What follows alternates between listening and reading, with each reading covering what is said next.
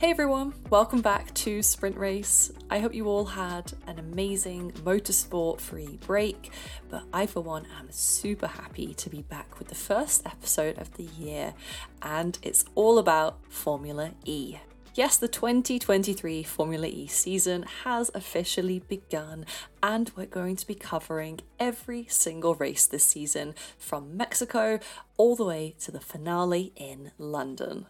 Now, there have been many notable changes in Formula E, probably too many to say in this podcast. Ever since the season wrapped in Seoul, uh, there have been some new cities added to the calendar, there have been some returning drivers to the series, and of course, season 9 is the introduction of Generation 3, the season kicked off this weekend in Mexico City, and it was the first official race for the new car.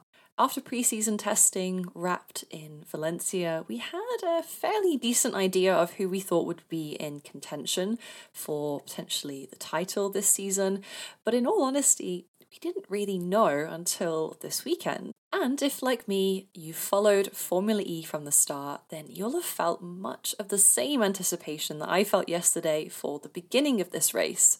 In fact, I, I was so excited before the race, I really wanted to just take a moment before the season started properly just to look back at how far the sport has come in less than a decade. From the innovation, including the new car, to the amount of fans that came to the race. Going to a number of races last year and speaking to many of the folks involved in the sport, be it the drivers, the teams, photographers, journalists, it's clear to me that everyone who I met felt like they were part of something really special and the sport continues to grow.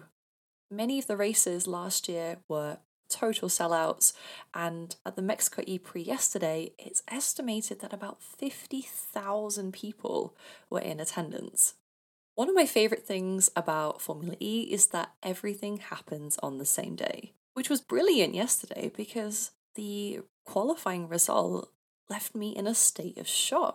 As I mentioned about the preseason testing, I fully expected to see some of last year's winners and title contenders be a little bit more competitive this weekend. The likes of Mitch Evans and Sam Bird from Jaguar, the current reigning champion Stoffel Vandoorne, and the two time Formula E champion Jean Eric Vergne in the DS Penske all missed out on the duels. And this was a huge surprise to me and I think to many other fans as well. The duels featured some surprising additions, including the new Nissan rookie Fenestraz and Dan Ticktum for NIO. In the end, it was the London E Prix winners Lucas di Grassi and Jake Dennis who were fighting out for pole, pole position, and the bonus three points went to di Grassi. I've said it on here before, but the addition of the duels in Formula E is an inspired decision. Now, given that this was race one for the year, and with the big changes, including the car, there was likely to have been some reliability issues. That was my expectation, at least, and I was completely wrong. With the exception of poor Sam Bird, who seemed to have had a fairly unreliable weekend all round, and after missing the final two races of last year, I was really hoping that Sam could get back and be near the front again. I'm still hoping that, and I very much think that this is just a bad spell and that he will be back stronger from this. During the duels, I thought that Jake Dennis looked completely on form. During one of the sessions, he actually hit a bollard and lost part of his front wing, but still managed to progress to the final. So it was no surprise that he was pressing di Grassi from the start of the race. However, during the race itself, di Grassi actually went wide, which let Dennis through, so they didn't actually have as tight a battle as I thought they were going to have. But then after that, Dennis just completely dominated the rest of the race, and he actually went on to finish a stunning seven seconds ahead of Pascal Wehrlein. Wehrlein, another driver who I thought was very consistent throughout the weekend, I mentioned the anticipation in the build up for this race. Truthfully told, I wasn't exactly sure how the racing itself would be. I know that these cars can follow very closely to one another without disturbing too much of the aerodynamic balance, But until the race had started, you never really know for sure what is going to happen. Well, after some stunning final laps, we now know that these cars can handle some exceptionally close wheel to wheel action.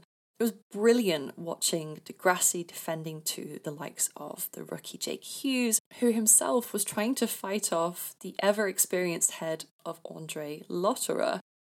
The fact that after a few laps, Sebastian Buemi actually joined the back of this train of cars, and that just showed how much defending was going on. di Grassi, who, by the way, has raced in every single Formula E race that there has ever been, somehow managed to hold on to third place, and what a drive it was from him. I also particularly enjoyed Lotterer's overtake on Hughes, who again was trying to overtake di Grassi whilst keeping an eye in his rearview mirror.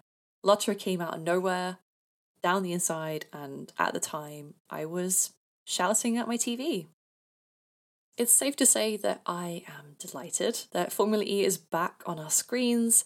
I will hopefully be heading to some of the races this year again, and I look forward to getting some of this post race reaction from the drivers themselves. The race win was thoroughly deserved by Jake Dennis. Let's see if he can carry that momentum into the rest of the season. The next race is in Saudi Arabia in just two weeks' time, I will be back then with another episode. So until next time, thank you very much for tuning in.